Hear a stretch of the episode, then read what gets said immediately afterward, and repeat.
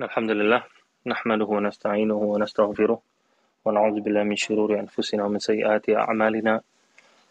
من يهده الله فلا مضل له ومن يضلل فلا هادي له. أشهد أن لا إله إلا الله وأشهد أن محمدا عبده ورسوله.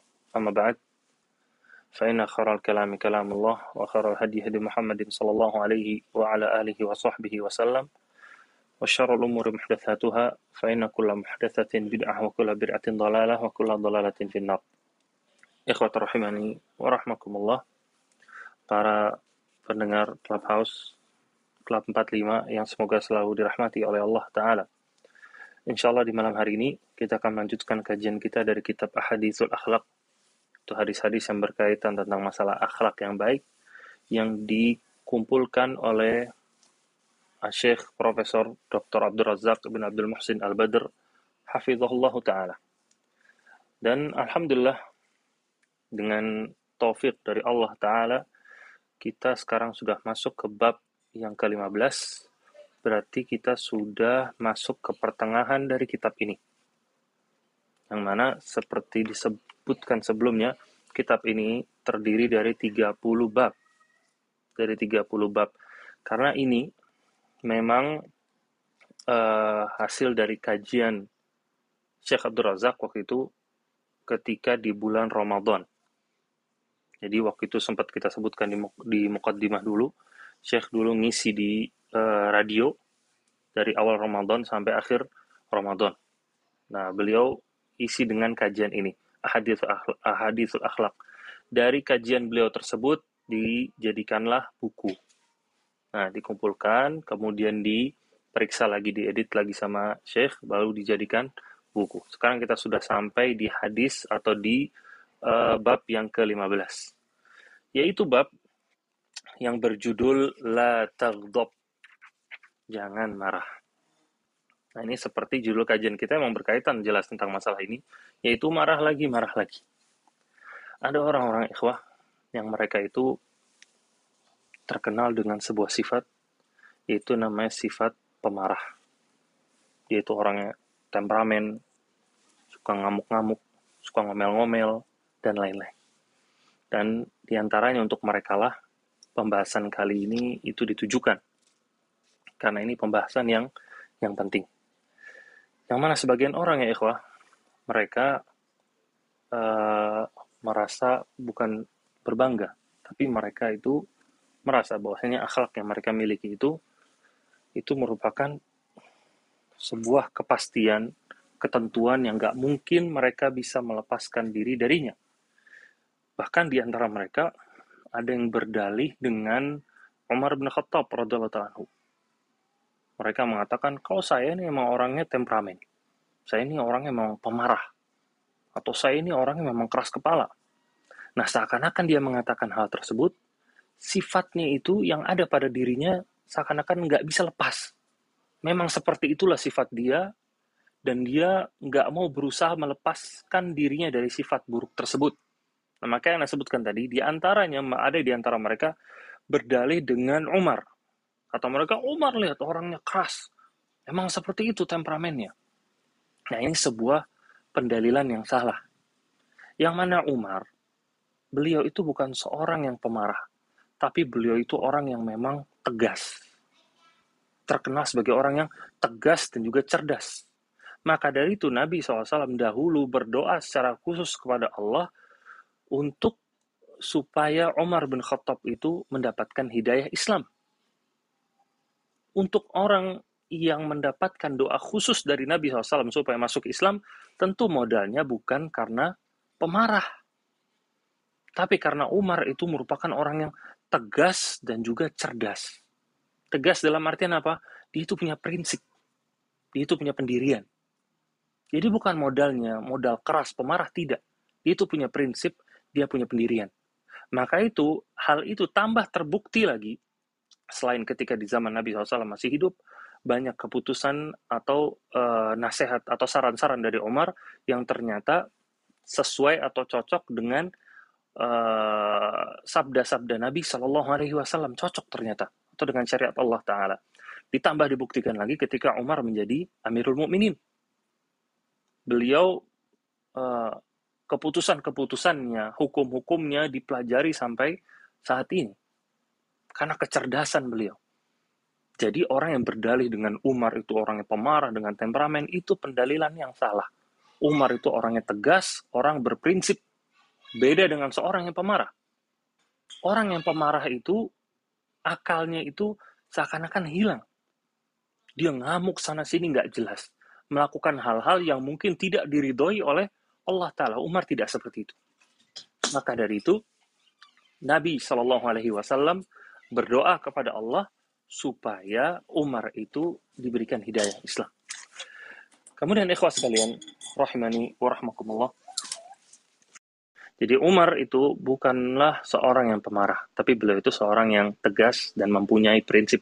Salah orang-orang yang pemarah kemudian mereka berargumen dengan sifat Umar bin Khattab radhiyallahu Nah, suatu sifat itu memang seperti kita sebutkan sebelumnya, Allah terkadang memberikan sifat kepada makhluknya. Seperti Allah membagi rizki kepada makhluknya. Dan bukan berarti sifat yang buruk itu tidak bisa dirubah. Contohnya sifat seorang yang temperamen, yang keras kepala, dia tahu dirinya itu pemarah. Dia tahu dirinya itu nggak sabaran. Bukan berarti hal itu nggak bisa dirubah. Itu merupakan cobaan dari Allah. Dia itu sebagai orang yang uh, pemarah, dia orang yang nggak sabaran, dan lain-lain. Itu merupakan salah satu dari cobaan Allah Ta'ala. Jangan seorang kemudian membiarkan dirinya berlarut-larut, bahkan berbangga dengan sifat tersebut. Maka hendaknya dia untuk merubah sifatnya itu. Maka dari itu, Nabi SAW secara khusus di pembahasan kita kali ini, Nabi dalam beberapa hadisnya memperingatkan tentang bahaya dari sifat al-ghadab, yaitu sifat pemarah. Kita masuk ke dalam pembahasan kita ikhwas kalian rahimani wa rahmakumullah. Syekh Abdul Razak hafizallahu taala beliau menjelaskan di sini Islam itu datang memberikan petunjuk-petunjuk. Memberikan hidayah. Hidayah kepada setiap hal yang terbaik dan juga hidayah kepada semua hal yang bagus. Serta hidayah menutup atau menghalangi manusia masuk ke dalam lubang-lubang keburukan baik dalam perkataannya ataupun perbuatannya. Dan di antaranya, kata Syekh, yang diajarkan oleh Islam adalah masalah menahan amarah. Menahan amarah itu merupakan hal yang penting karena keburukan-keburukan yang bisa terjadi dari kemarahan seseorang. Hadis pertama yang disebutkan oleh Syekh di sini, hadis dari Abu Hurairah radhiyallahu taala anhu, anna rajulan qala lin Nabi SAW bahwasanya seseorang berkata kepada Nabi SAW, meminta kepada Nabi, Wahai Rasulullah, berikanlah kepadaku wasiat, atau wasiatkan diriku, nasihati diriku. Maka Nabi SAW berkata, La tagdob, jangan kamu marah. Farad dadami miraron, diulang-ulangi, yaitu orang ini bertanya lagi, Wahai Rasulullah, berikan lagi aku nasihat atau wasiat. Nabi mengatakan lagi la tagdob jangan marah. Diulangi lagi jawaban Nabi tetap sama la tagdob jangan marah. Kemudian hadis yang kedua masih berkaitan tentang uh, hadis yang pertama barusan. Cuma riwayatnya berbeda yaitu dari riwayat Ahmad. An rajulin min ashabin Nabi SAW. Dari seseorang sahabat Nabi SAW. Dia berkata, ada seorang yang berkata kepada Nabi SAW, Wahai Rasulullah, berikanlah kepadaku nasihat. Maka Nabi berkata, La tagdob, jangan kamu marah. Kemudian orang itu berkata, Fafakkartu hina qala Nabi SAW maqal. Ketika Nabi mengulangi tiga kali, jangan marah, jangan marah, jangan marah. Lalu orang itu berpikir. Dia bilang, saya berpikir apa yang dimaksudkan sabda Nabi SAW tersebut, jangan marah. Fa'idhal ghadabu yajma' syar kullahu. Barulah saya sadar, ternyata sifat marah itu memang menggabungkan keburukan semuanya banyak sekali. Nah, ini dua hadis yang saling melengkapi satu sama lain. Kemudian Syekh menyebutkan di sini, ta'ammal ra'akallah. Perhatikan, semoga engkau senantiasa dibimbing oleh Allah Ta'ala. Bahaya dari sifat marah pada diri manusia. Minta sorrofatin huwaja. Dari perlakuan-perlakuan yang bisa dia lakukan ketika dia dalam kondisi marah wa a'malin syani'ah wa aqwalin badhi'ah. Dari perbuatan-perbuatan yang buruk atau perkataan-perkataan yang keji. Yandamul mar'u ala fi'liha ghayatan nadam inda dhahabi ghadabihi. Perbuatan dan juga perkataan-perkataan yang kemudian disesali oleh orang yang marah ketika kemarahannya sudah reda. Li'annahu hala ghadabihi yatasarraf tasarrufan yushbihu tasarrufu man bihi junun. Karena ketika dia marah, dia perilakunya itu seperti perilaku orang yang gila. Lalu setelah selesai kemarahan dia, yandam. Dia pun menyesal. Walihada qila fi wasfil ghadab, maka itu ada sebuah peribahasa tentang atau perkataan tentang sifat marah ini. Awaluhu junun wa nihayatuhu nadam. Sifat pemarah itu atau sifat marah itu awaluhu junun. Awalnya itu kegilaan lalu akan diakhiri dengan penyesalan. Nah, ini banyak terjadi dan ini juga berapa kali anak sebutkan di kajian-kajian kita. Ada orang yang ketika marah, suami istri mereka berantem, ngamuk-ngamuk, akhirnya dia bilang, saya talak kamu tiga kali. Langsung di satu tempat dia katakan, saya talak kamu tiga kali. Kaking dia ngamuknya. Lalu setelah beberapa waktu, satu hari, dua hari, tiga hari, surut amarahnya, dia pun cari ustad. Ustad, anak saya sama ini, istri anak saya. Ana rindu sama dia Ustaz. Ana waktu itu marah Ustaz, Ana nggak sadar Ana telah mentalak istri Ana tiga kali langsung satu tempat Ustaz. Jatuh apa enggak talak Ana tiga kali ini Ustaz? Bisa nggak Ana rujuk ke istri Ana, Ana sayang, dan lain-lain. Ini baru di antara contoh. Penyesalan akhirnya. Awalnya apa? Kegilaan. Lalu juga kadang terjadi buat orang-orang yang masuk penjara untuk perhatikan. Banyak orang-orang masuk penjara diawali karena amarah dia. Saking marahnya dia, dia mukul orang. Saking marahnya dia sampai dia bunuh orang. Lalu ketika kemarahannya sudah surut, maka yang sisanya adalah apa? An-nadam. Yaitu rasa penyesalan. Di penjara dia menyesal, kenapa dia melakukan itu. Cobalah kalau dia itu sabar. Ada juga terkadang antara teman dengan teman yang lain. Timbul cekcok, miskomunikasi, salah ngomong di grup, atau ketika bertemu salah bicara, akhirnya berantem. Saling caci maki satu sama lain, keluarlah itu semua nama-nama binatang semua keluar. Akhirnya berapa hari kemudian nyesel dia. Kenapa saya berantem sama Fulan? Dulu saya enak, saya jalan ada yang nemenin, saya makan ada yang nemenin, saya main ada yang nemenin, enak ketawa sama dia, bisnis sama dia. Kenapa cuma gara-gara masalah ini akhirnya kita nggak mau tegur-teguran lagi? Belum lagi tambah dua-duanya itu punya sifat apa? Gengsian. Gak ada yang mau minta maaf. Tapi dua-duanya menyesal. Kalau sudah satu maju, barulah, oh iya, anak juga sebenarnya nyesel. Nah, gengsinya tinggi dua-duanya. Ini antara contohnya. Awalnya kegilaan, karena nurutin amarahnya, lalu diakhiri dengan apa? Dengan penyesalan. Inilah sifat marah. Awaluhu junun, wa nihayatuhu nadam. Kemudian ikhwas sekalian, rahimani wa rahmakumullah. Syekh kemudian melanjutkan di sini. Sahabat itu berkata, lalu aku memikirkan apa yang disabdakan oleh Nabi SAW, nasihatnya kepadaku untuk jangan marah. Ternyata marah itu menggabungkan banyak sekali keburukan. Yufidu annal ghadab jima'u syar. Dari sini kita fahami bahwa saya sifat marah itu adalah inti atau pusat dari banyak sekali keburukan. Bahkan berkata Ja'far bin Muhammad, Al-ghadabu miftahu kulli syarrin. Sifat marah itu adalah kunci dari semua keburukan. Wa qila li bin Mubarak, ijma' lana husnal khuluqi fi kalimah. Ibnul Mubarak rahimahullah taala beliau pernah ditanya, tolong sampaikan kepadaku tentang akhlak yang baik dalam satu kata saja. Dalam satu kata atau dalam satu kalimat saja. Yang menggabungkan semua akhlak yang baik. Lalu Ibnu Mubarak menjawab, tarkul godop. Meninggalkan marah, katanya. Meninggalkan apa? Marah. Nah, karena sifat marah itu banyak sekali keburukan yang bisa ditimpulkan. Perceraian, keributan, caci maki, tonjok-tonjokan, sampai akhirnya pembunuhan, dan lain-lain. Itu hasilnya dari apa? Dari marah. Kalaulah orang tersebut bisa menahan rasa amarahnya sebentar saja, maka hilang semua keburukan yang akan terjadi. Kalaulah suami yang berantem sama istrinya, dia itu bisa sabar, dia nggak marah ketika melihat istrinya melakukan kesalahan, atau istrinya bisa bersabar ketika suaminya melakukan kesalahan, pasti rumah tangganya bakal akur.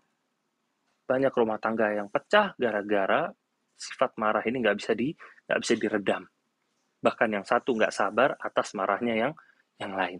Nah, ini suatu hal yang harus menjadi koreksi bagi kita semua. Kemudian Syekh menyebutkan al-ghadabu huwa ghilyanu damil qalb wazdiyadi khufqanihi talaban lidaf'i amrin mu'zin. Sifat marah itu apa sih? Sifat marah itu bergejolaknya darah di hati kita. Dan bertambah cepatnya denyut jantung kita. Sebabnya apa? Karena menahan sesuatu yang mengganggu diri kita. Itu namanya sifat marah. Au-talabul intiqam mimman hasala minhul adha. Karena dia itu lagi nahan mau balas dendam kepada seorang yang membawa keburukan kepada dirinya.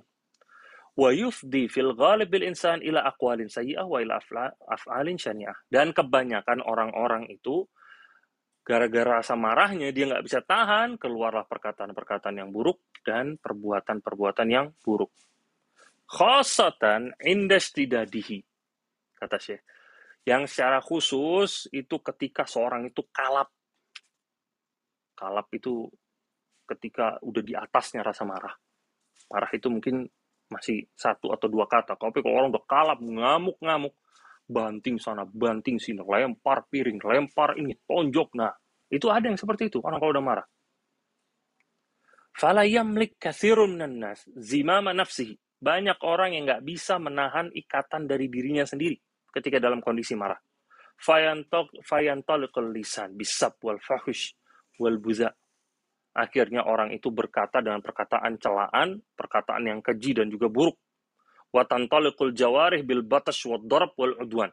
Badannya dia itu dengan tonjok, dengan menendang, dan juga dengan permusuhan. Nah, kemudian Syekh menyebutkan, maka dari itu, ahlul ilm, para ulama, mereka dari hadis ini, dari hadis la taqdab, mereka mengambil dua pelajaran. Yang pertama adalah, an yudarribul muslim, an yudarribal muslim nafsahu ala akhlaqil fadilah. Hendaknya seorang muslim itu senantiasa melatih dirinya untuk melakukan akhlak-akhlak yang baik, adab-adab yang baik minas sabar wal hilm wal anah wal bu'at anil ajalah. Di antara sifat sabar, kemudian hilm. Hilm itu apa? Di pekan yang lalu kita sudah bahas. Sifat al-hilm. Al-hilm itu adalah ketika seorang itu disakiti, lalu dia itu dijelek-jelekin, maka dia tahan. Beda dengan sabar. Tapi dia tahan, dia menunggu kira-kira uh, respon apa yang paling tepat yang bakal dia lakukan. Dia tunggu, dia nggak mau buru-buru. Itu namanya sikap al-hilm namanya. Ketika dia ditekan, dia dijelek-jelekin, dia diam. Diam dalam artian dia menunggu respon apa yang terbaik. Apakah saya diam? Apakah saya membalas? Apakah saya memaafkan? Apakah saya pergi? Dan lain-lain. Dia diam, dia berpikir. Itu namanya sifat al-hilm. Dia nggak buru-buru. Ada yang jelek-jelekin dia, langsung dia balas. Ada yang mukul dia, langsung dia balas pukul. Sifat al-hilm itu, dia itu menunggu, sabar, ditenang. Nggak buru-buru. Nah, ini pelajaran yang pertama dari hadis Nabi SAW, jangan kamu marah. Yaitu hendaknya seorang itu melatih dirinya melakukan akhlak-akhlak yang baik. Karena ini kan menunjukkan bagaimana Nabi itu perhatian sama akhlak-akhlak yang baik. Seorang datang kepada beliau, minta nasihat, minta nasihat, lalu Nabi mengulangi nasihat tiga kali berkaitan tentang masalah marah. Jangan marah, jangan marah, jangan marah. Nabi tidak menyampaikan masalah lain. Nah, ini kan berkaitan tentang masalah akhlak. Berarti Nabi perhatian pada masalah akhlak. Berarti kita harus melatih diri kita melakukan hal-hal yang baik, akhlak-akhlak yang mulia. Kemudian yang kedua, berkaitan tentang hadis ini juga. Annahu inda wuqu'il ghadab 'alal insan an yamlik nafsahu. Hendaknya seseorang itu ketika marah, dia itu bisa menahan dirinya. Fala yandafi' ghadabihi ila qaulin la yuhmad aw fi'lin la yalik. Marah itu tidak mendorong dirinya untuk melakukan atau mengatakan sebuah perkataan yang tidak terpuji atau perbuatan yang nggak pantas. Bal alaihi an yamlik nafsahu fi aqwalihi wa af'alihi inda ghadabi. Hendaknya dia itu bisa menahan dirinya ketika berkata dan juga berbuat. Dia nggak berkata atau berbuat sesuatu yang bisa malah menambah besar amarah dia.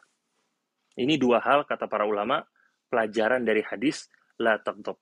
Anda tambahkan yang ketiga, Nah, tambahkan yang ketiga, disebutkan juga oleh para ulama, pelajaran dari hadis la taqdob ini, hendaknya seorang itu ketika menasehati orang lain, dia itu mempertimbangkan, kira-kira nasihat mana yang paling bermanfaat buat dia, paling dibutuhkan oleh dia.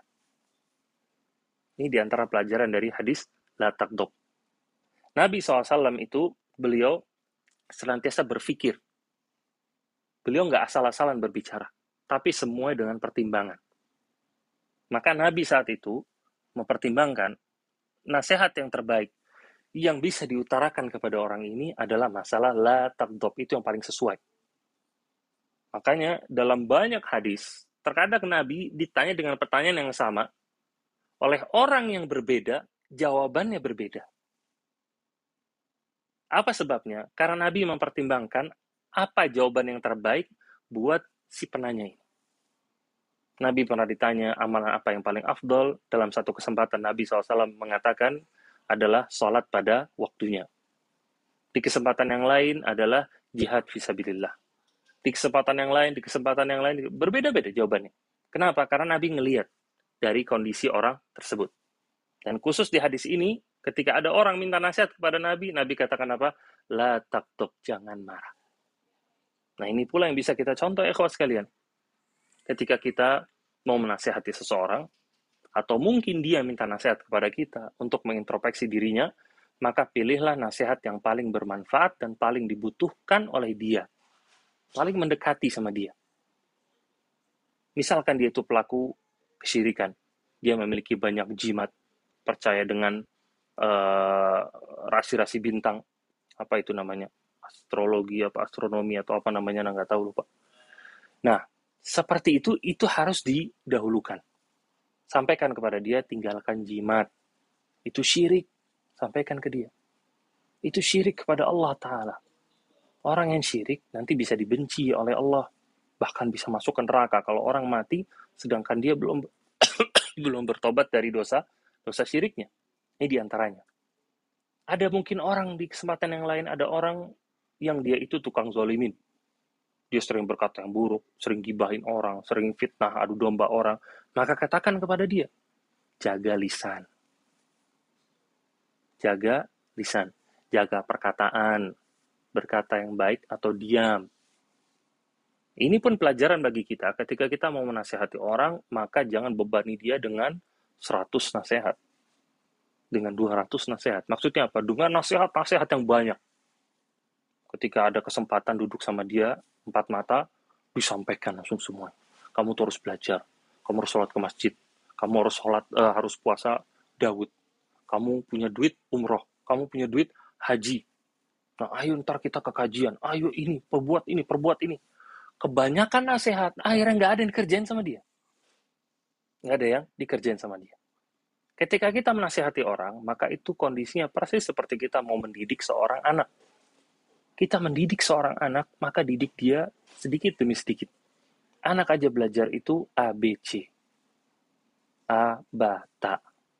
Tambah, tambah dulu, kenali angka, ada tambah, ada kurang. Tidak langsung diberikan langsung langsung banyak. Begitu juga ketika kita menasihati orang, maka mulailah sedikit-sedikit. Yang penting itu bisa bermanfaat dan dilakukan sama dia. Dan itu di, dilakukan sama dia. Nah, ikhwas kalian, rahimani wa rahmakumullah.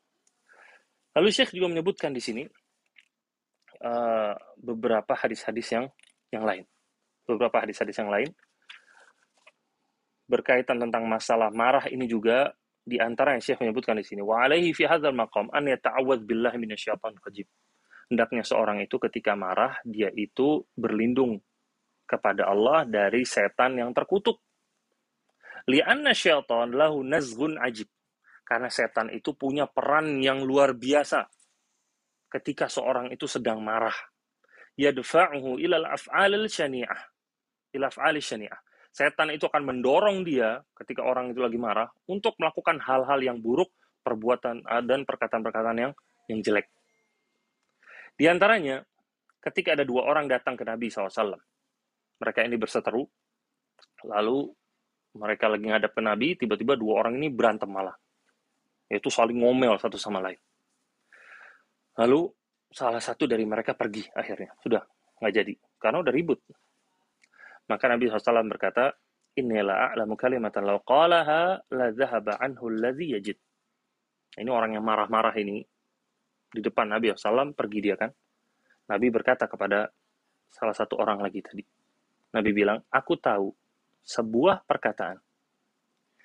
Kalau dikatakan oleh orang itu, maka akan hilang apa yang dia miliki. Itu rasa marah yang dia punya itu bakal hilang. Ada satu perkataan Fantolaqa ilaihi rajul fa akhbarahu biqaulin Nabi sallallahu Lalu orang yang satu lagi itu ngejar orang yang marah-marah tadi. Lalu dia sampaikan, Nabi SAW memberikan sebuah nasihat untuk kamu. Waqal ta'awwadz billahi minasyaitonir rajim. Nabi bilang, berlindunglah kepada Allah dari setan. Itu suruh baca ta'awudz. Kalau bahasa kita ya, bacalah ta'awudz. Fakal, lalu orang yang marah itu malah menjawab, Atarabi ba'as, ama jenunun ana idhab. Apakah kamu pikir saya sakit, kata dia. Apakah kamu pikir saya ini gila? Saya pergi sana, katanya. Jadi orang ini dinasehati, malah malah tambah marah dianya. Disuruh pergi. Nah, di sini ikhwah, kata uh, Al-Imam An-Nawawi rahimahullah taala, fihi anal ghadab fi ghairillah min nazghi syaitan. Hadis ini menjelaskan rasa marah yang bukan didasari karena syariat Allah atau disebabkan karena eh, hal-hal uh, yang diridhoi oleh Allah Ta'ala itu termasuk dari godaan syaitan. Itu ada peran setan di situ. Wa annahu yanbaghi li sahibil ghadab an yasta'iz. Hendaknya seorang itu yang lagi marah, dia itu berlindung kepada Allah Ta'ala. Dia berkata, A'udzubillahi minasyaitonir rajim.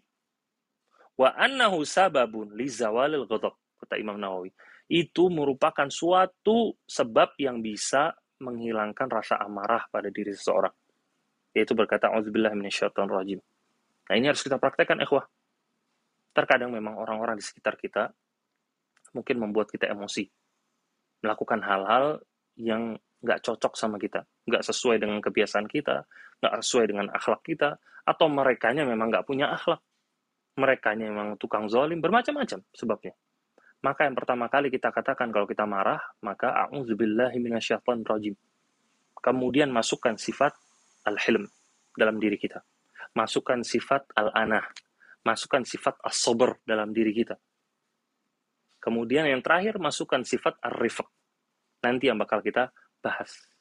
Hal itu bisa membuat diri kita tenang dan tidak terburu-buru dalam mengambil keputusan.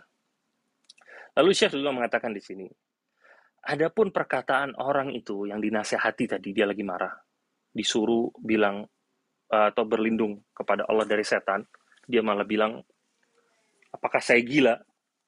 Nah, kata Syekh, fahuwa kalamun man lam yafqah fi dinillah. Itu adalah perkataan orang yang nggak paham agama.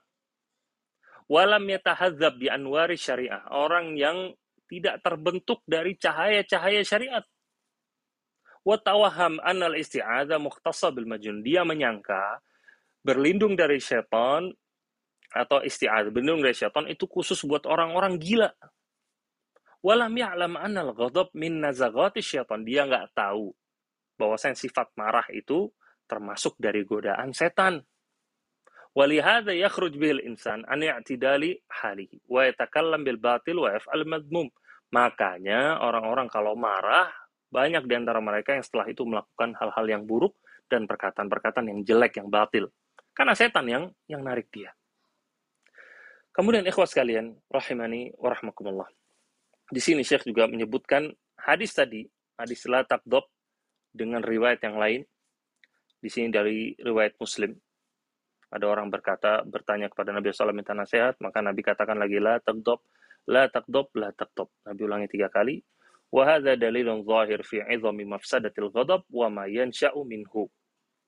Nah, ini adalah syarahnya dari Imam Nawawi. Imam Nawawi menyebutkan ini menunjukkan karena besarnya mafsadah dari sifat marah dan hasil dari sifat marah tersebut. Kemudian ikhwah hadis berikutnya berkaitan tentang masalah la takdob jangan marah. An Abi Hurairah radhiyallahu taala anhu dari Abu Hurairah radhiyallahu taala anhu bahwasanya Rasulullah SAW bersabda Laisa syadidu bisur'ah innama syadidu alladhi yamlik nafsahu indal ghadab Bukanlah orang yang kuat itu yang jago berantem tetapi orang yang kuat itu orang yang sanggup menahan dirinya ketika dia sedang marah. Nah, itulah namanya orang yang yang kuat. Syekh menyebutkan di sini, al-ma'ruf 'indan nas anna sur'ah huwa syadidul qawi alladhi yasra'un nas. Orang-orang mengira seorang laki-laki yang kuat itu orang yang bisa berantem sama semuanya. Kuat, dibilang jagoan namanya. Nah, ini juga yang banyak disangka oleh orang-orang. Makanya mereka, sebagian orang dengan kesombongan mereka, kalau sudah marah, ayo dia berantem aja. Ayo pukul-pukulan di sini. Langsung ada yang buka bajunya. Ada yang uh, tangannya di apa bajunya dilipat sama dia karena mau berantem langsung udah marah. Nah, kata Nabi SAW, itu bukanlah tanda kekuatan seseorang.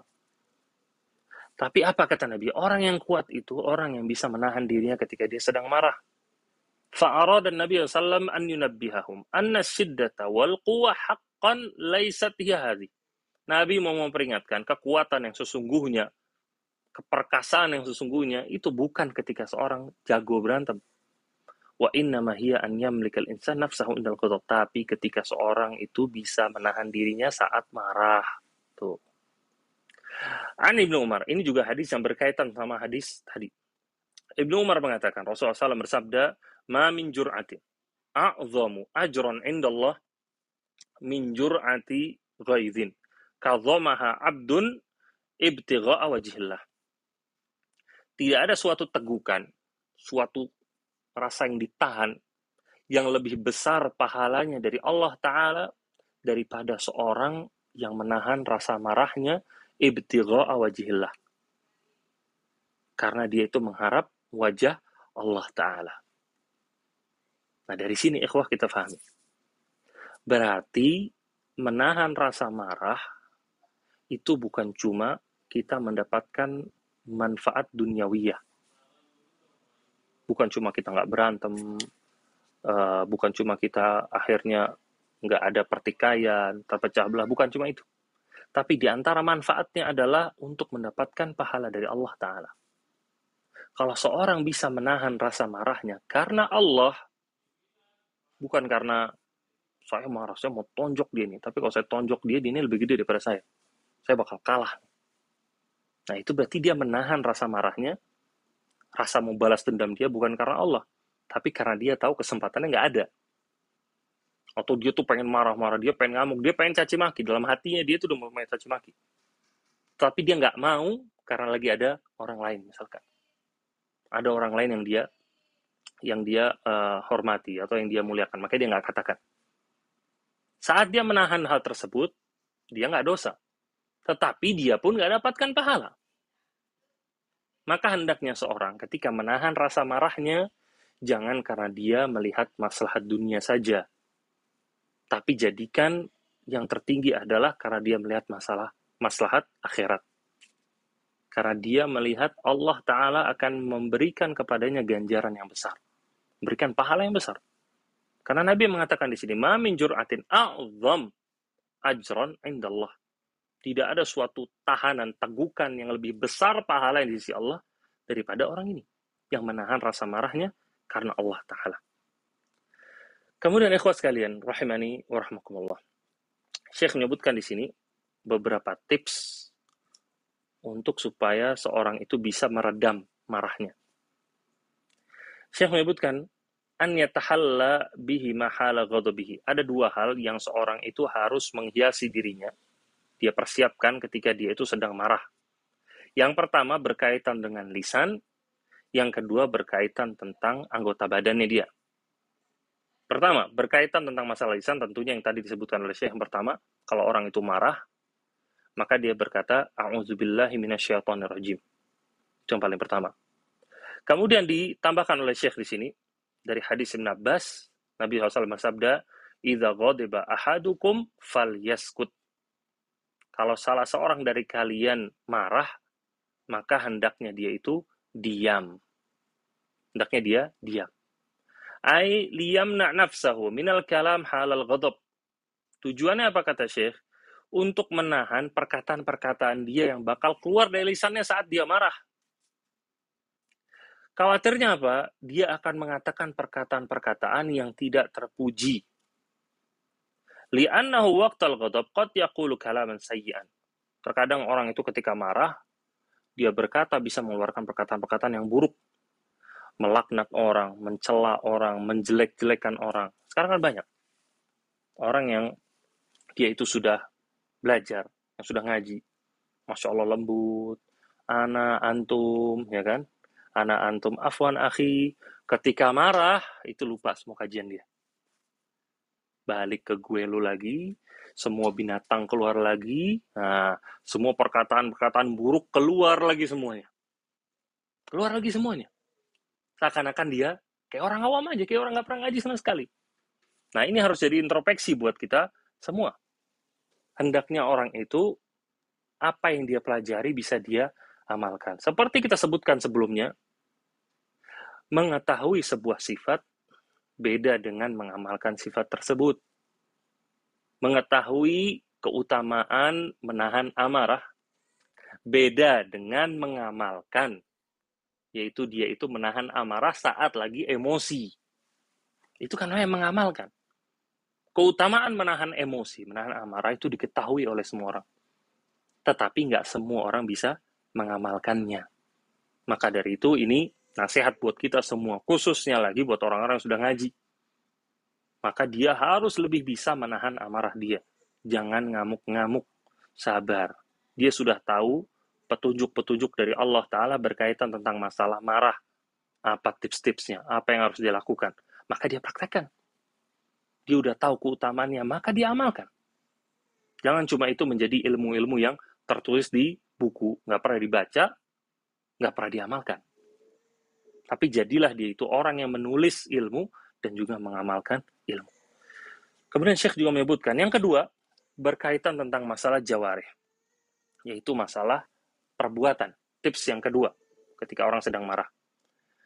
Syekh menyebutkan hadis dari Anas bin Malik radhiyallahu taala anhu Nabi SAW bersabda, "Idza ghadiba ahadukum wa huwa qa'im falyajlis."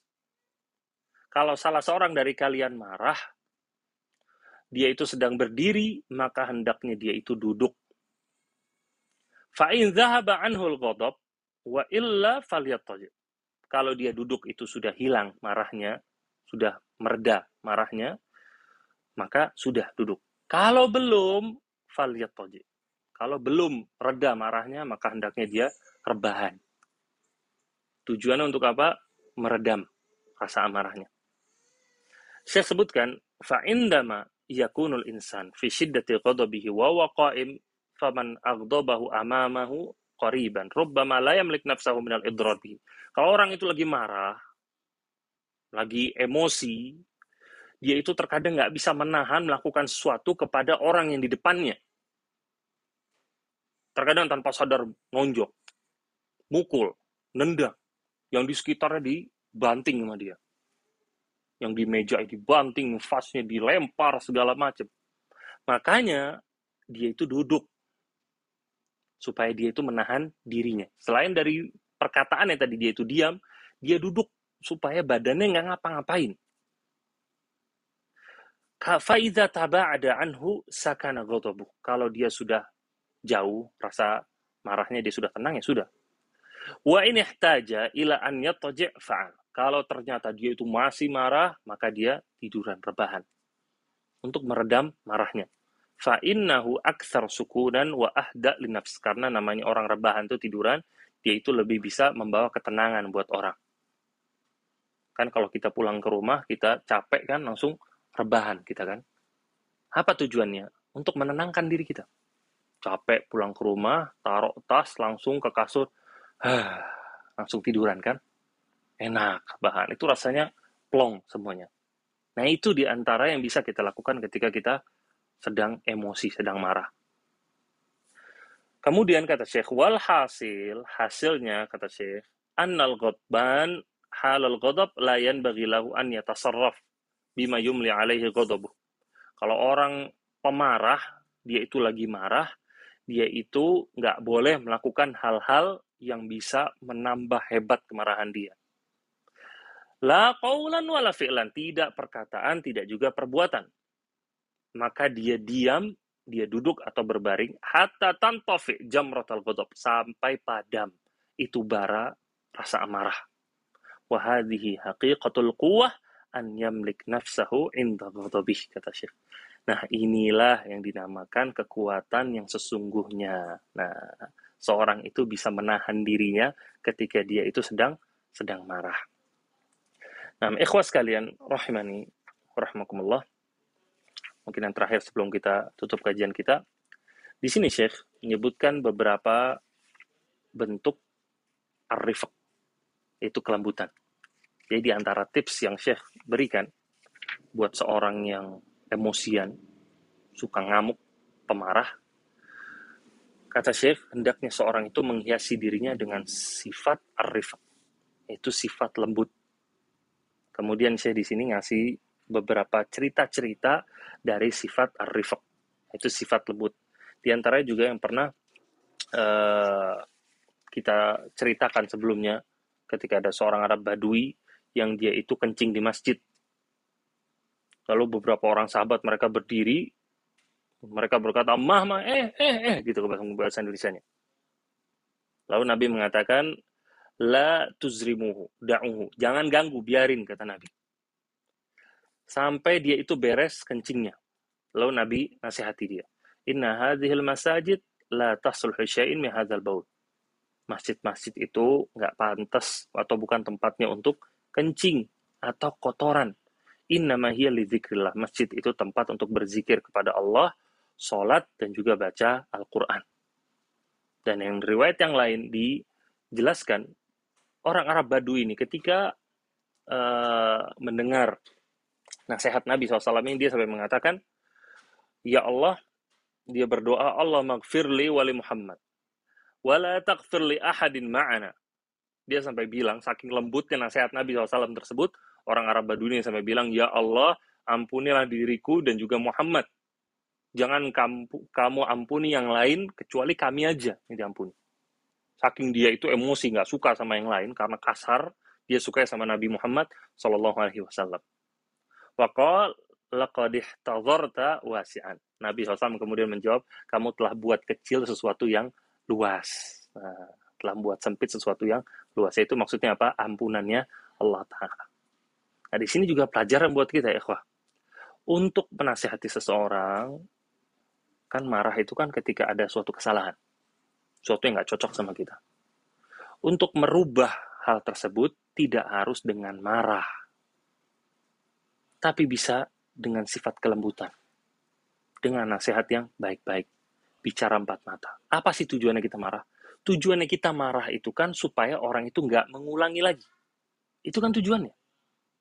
Nah kalau ternyata untuk bikin dia berubah bisa dengan sesuatu yang lebih mudah, kenapa enggak? Kenapa harus marah-marah? Tapi kan disebutkan namanya orang yang uh, marah itu uratnya sampai berapa atau berapa uh, raut wajah yang sampai bergerak, jantungnya itu berdebar-debar. Dia ngamuk makanya sampai ada orang yang marah sampai keringetan, sampai teriak-teriak. Itu kan capek tenaga semuanya kan. Kalau dia bisa lakukan hal yang mudah untuk merubah, menegur orang tersebut, kenapa enggak?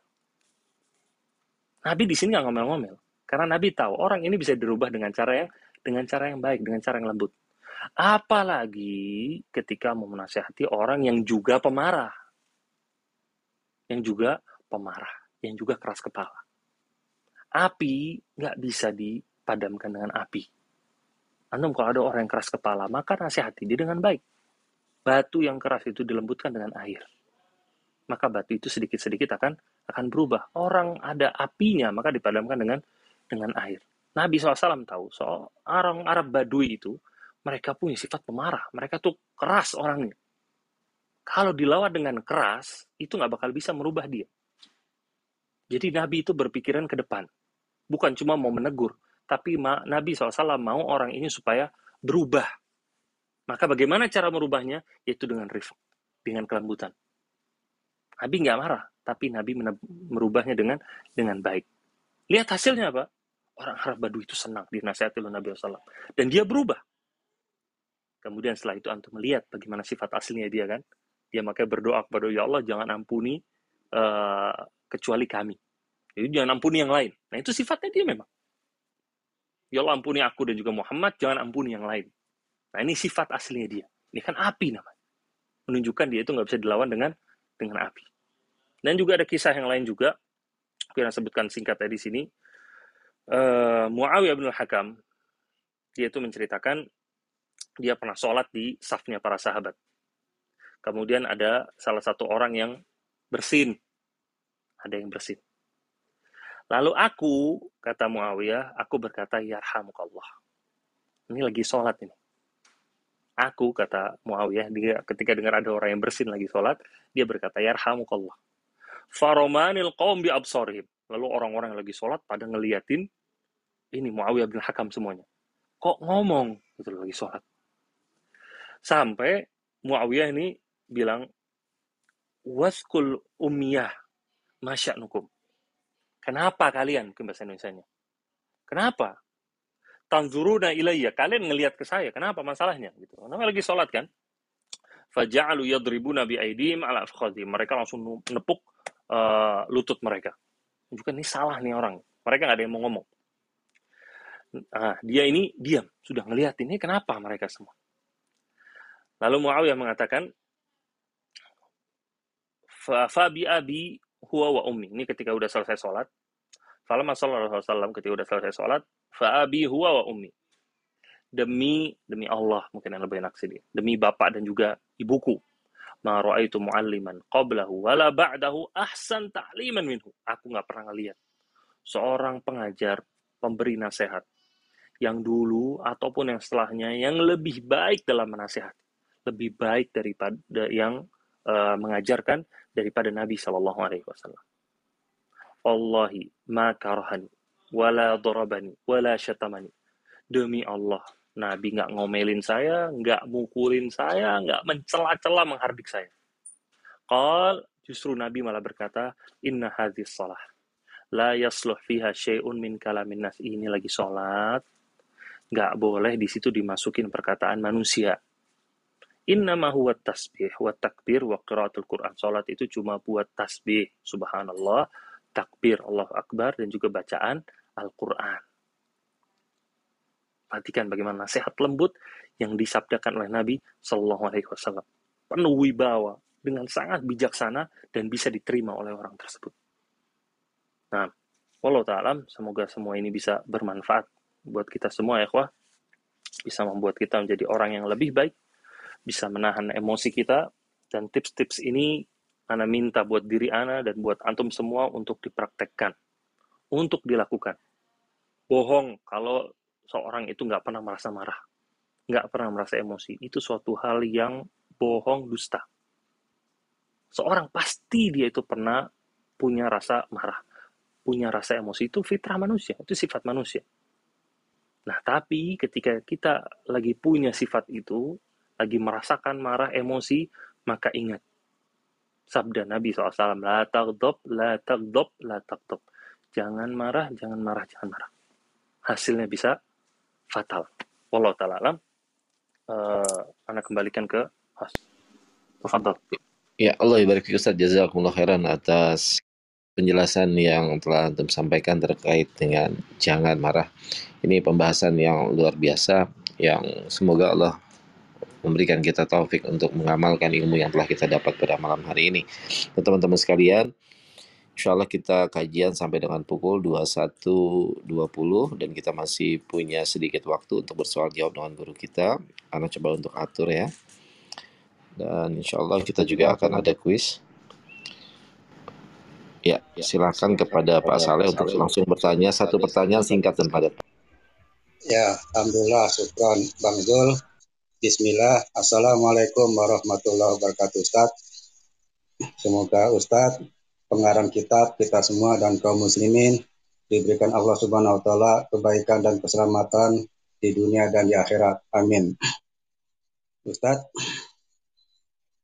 uh, kalau uh, larangan untuk berbohong uh, itu uh, tidak mutlak jadi ada beberapa yang diperbolehkan berbohong seperti mendamaikan uh, kedua pihak, menyenangkan istri dan lain-lainnya begitu.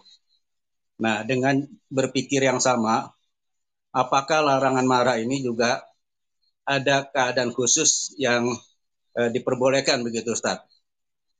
Uh, Sukron, jazakumullah barakallahu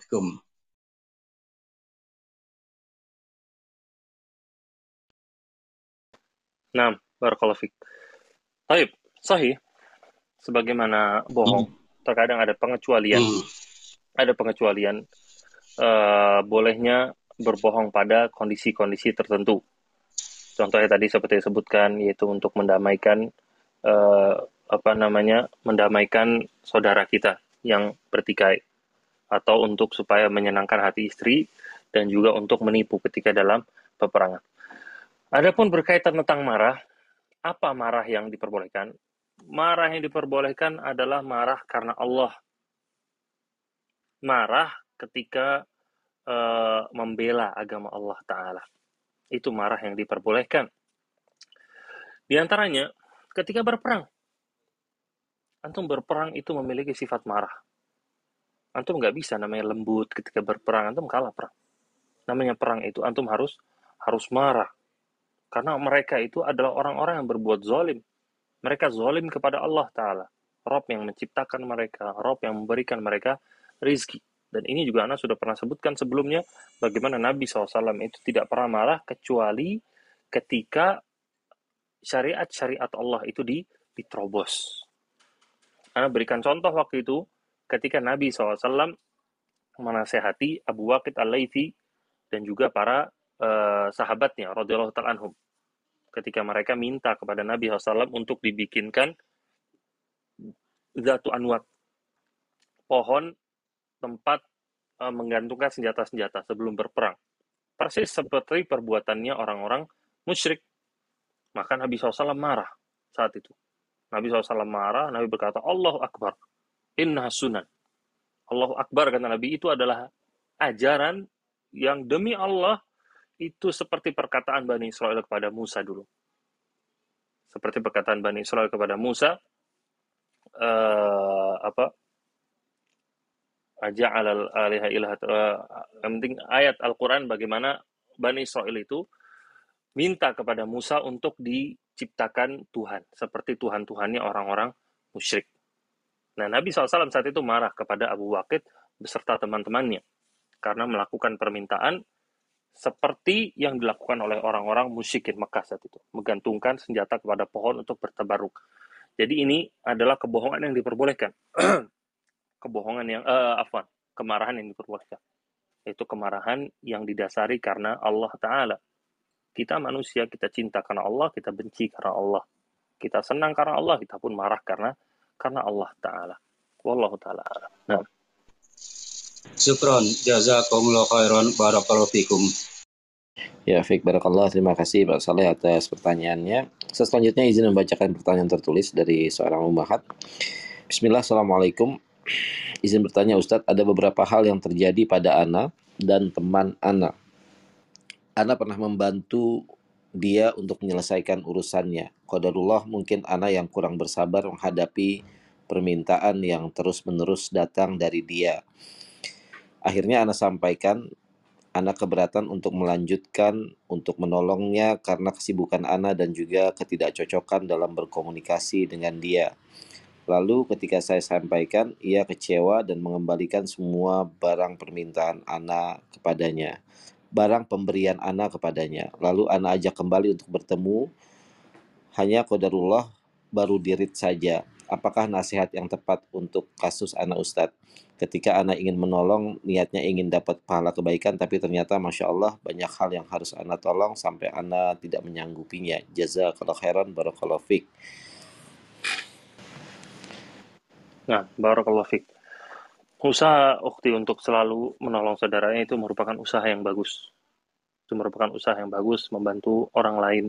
Ketika menyambung tali satu rahmi, seorang berusaha menyambung hubungan antara saudara dengan saudara yang lain, itu suatu perbuatan yang dipuji oleh Allah Ta'ala dan juga oleh Rasulnya, sebagaimana hadis-hadis dan juga ayat Al-Quran yang sudah kita jelaskan sebelumnya. Dan tentunya ikhwah, ketika kita mau mengerjakan suatu hal-hal yang sunnah, kita harus mempunyai pertimbangan-pertimbangan. Di antara pertimbangannya adalah jangan sampai perbuatan yang sunnah tersebut melalaikan hal-hal yang wajib. Kemudian perhatikan ketika kita mau bersedekah kepada orang, sedekahlah kepada orang-orang yang paling dekat dengan kita dan juga yang paling membutuhkan. Kita harus pertimbangkan semuanya itu. Cari mana orang yang paling dekat, cari orang yang paling membutuhkan. Berikan kepada dia. Dan kita ini dituntut atau kita ini nggak diminta untuk menolong semua orang. Kita ini diminta untuk menolong saudara kita yang kita mampu untuk menolong dia. Kita nggak diminta untuk menolong semua orang. Ada uh, beberapa kelompok, ada sebuah kelompok di antara kelompok sempalan dalam Islam. Anda pernah ketemu dengan salah satu jamaahnya. Dia sedang malam-malam lagi nangis. Jadi sebelum tidur, dia itu selalu nangis. Sebelum tidur, dia itu selalu nangis Anak pernah satu asrama sama dia saat itu. Anak baru kenal sama dia, dan Anak baru tahu dia itu termasuk jamaah tersebut. Setiap malam sebelum tidur, dia duduk, dia nangis. Setiap malam. Anak juga nggak tahu kenapa. Dan nangisnya selalu tiba-tiba. Itu dia habis bercanda, habis ngobrol, hahaha, habis itu dia diam. Kita mau tidur, kita masuk selimut, dia duduk. Habis itu dia nangis. Setiap malam seperti itu. Jadi emosi bisa tetap berubah. Sampai akhirnya di suatu kesempatan anak tanya, kenapa nangis? Anak bilang, kok antum tiap malam nangis? Apa ditangisi? Dia bilang, anak menangisi umat. Anak mikirin umat ini. Bagaimana mereka itu butuh yang namanya dakwah, kata dia. Butuh untuk nasihati. Anak nangis, anak sedih dengan kondisi mereka. Nah, kita untuk mempunyai sifat rahmah, peduli kepada kaum muslimin itu suatu hal yang terpuji. Tapi untuk berlebihan seperti ini, anak rasa ini juga suatu hal yang suatu hal yang salah. Nah ini di antara contohnya. Kita nggak dituntut untuk menolong semua orang, kita nggak bisa. Tapi tolong orang-orang yang kita mampu dan paling membutuhkan. Tetap usaha untuk berbuat baik kepadanya, berlakulah seperti perlakuan Abu Bakar kepada Mistah bin Utsatha Walaupun Mistah ini menyakiti Abu Bakar, Abu Bakar memaafkan dia dan tetap menyambung infaknya kepada Mistah bin Usathah radhiyallahu taala anhum. Wallahu a'lam. Baik Ustaz Allah ibarik fik jazakumullah khairan atas jawabannya. Dan satu pertanyaan terakhir dari Akhtohir tafadhol untuk menghidupkan mic-nya. Satu pertanyaan singkat dan Bismillah Assalamualaikum warahmatullahi wabarakatuh Ustadz dan admin. Uh, Ustadz uh, ada nggak contoh dari Nabi doa yang dianjurkan ketika uh, untuk kita itu jadi orang yang sabar selain kita taus uh, waktu marah itu aja Ustadz jazakallah khairan Salam.